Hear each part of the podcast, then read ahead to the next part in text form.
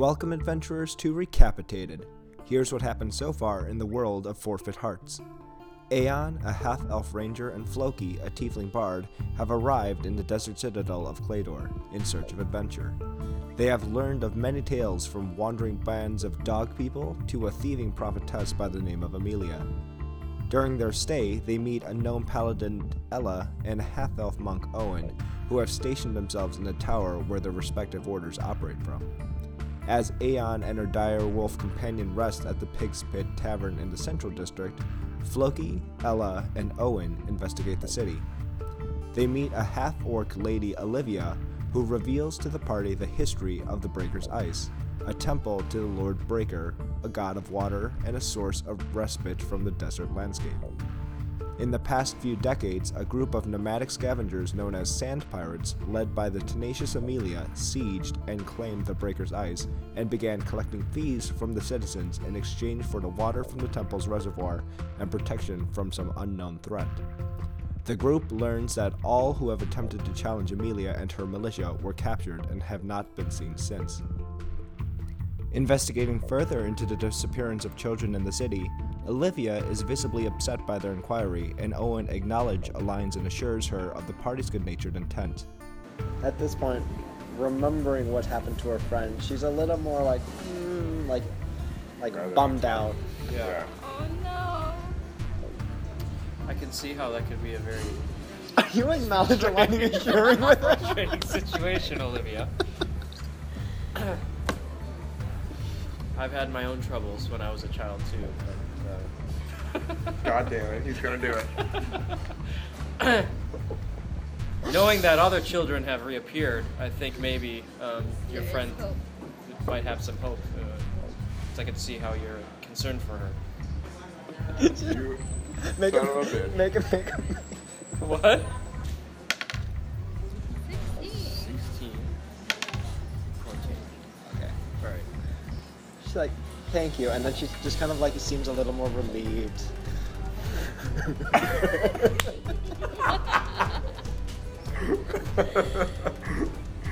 Oh, I just got schooled so hard. oh, I love it.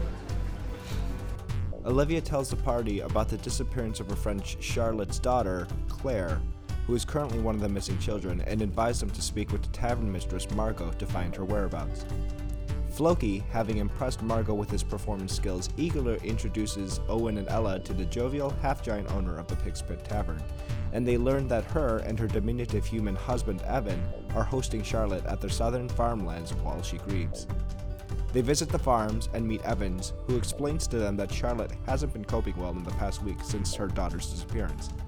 Evans mentions that Charlotte is scared of the farm fields due to shadowy movements at night and her fear of the scarecrow on the grounds. The party gently approach Charlotte, who is absentmindedly tending to cows, and with the warmth of a paladin's touch and the skillful melodies from a bardic tune, they soothe her enough to earn her trust and gain access to her home to investigate Claire's room. As they talk to Charlotte, the party learns that only daughters have gone missing, two of them missing at a time, and that all of them have been taken at night. Charlotte is aware that another girl, Annabeth, is missing.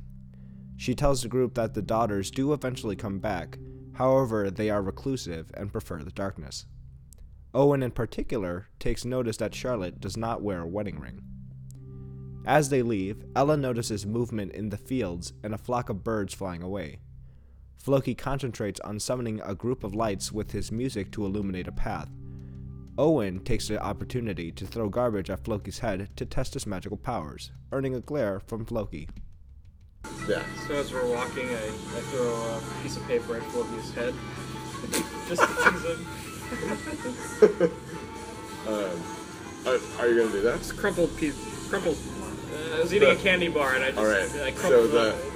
the the spell like flickers for a second, uh, and the, the like the humanoid head of the orb like like turns like sharply at you. uh, it's to anyone other than us, it would be like a little bit terrifying to have this like fiery being like suddenly snap its gaze toward you, but but you know that it's like, all right, it's fine. Yeah. Upon finding nothing of note in the fields, the group decides to continue to Charlotte's home. Floki, upon entering Claire's room, notices a vague sense of something not human having been in the vicinity, and Ella, using her training as a paladin, confirms something supernatural is at work.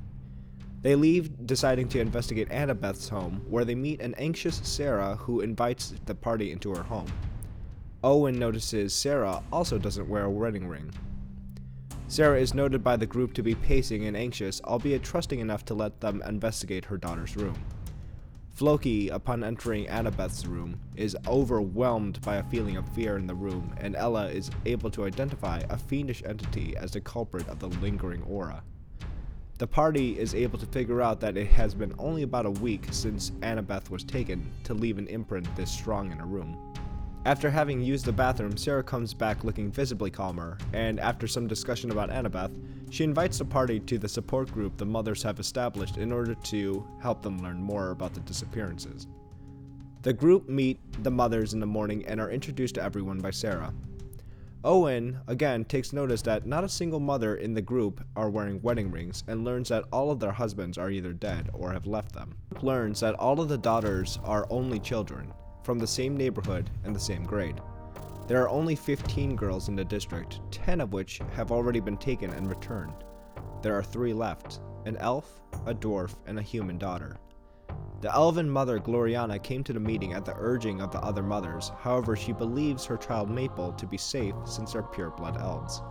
The party learns that Gloriana and the dwarven mother Vodier are both refugees from neighboring cities, and the human mother Mia is related to Graham Stonesledge, the governor of Clador. Initially, the party believed Mia's daughter, Ria, to be the next target due to her political relation and the fact that Gloriana and Vodir have been in the city for centuries, unlike the other mothers.